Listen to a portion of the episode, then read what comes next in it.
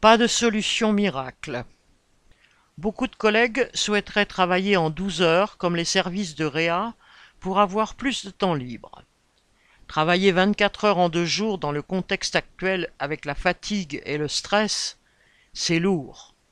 Et les années passant, ce sera de plus en plus difficile. Pour en finir avec les cadences et le rythme infernal, il n'y a qu'une solution. Il faut répartir le travail entre tous, cela veut dire des embauches. CHU Besançon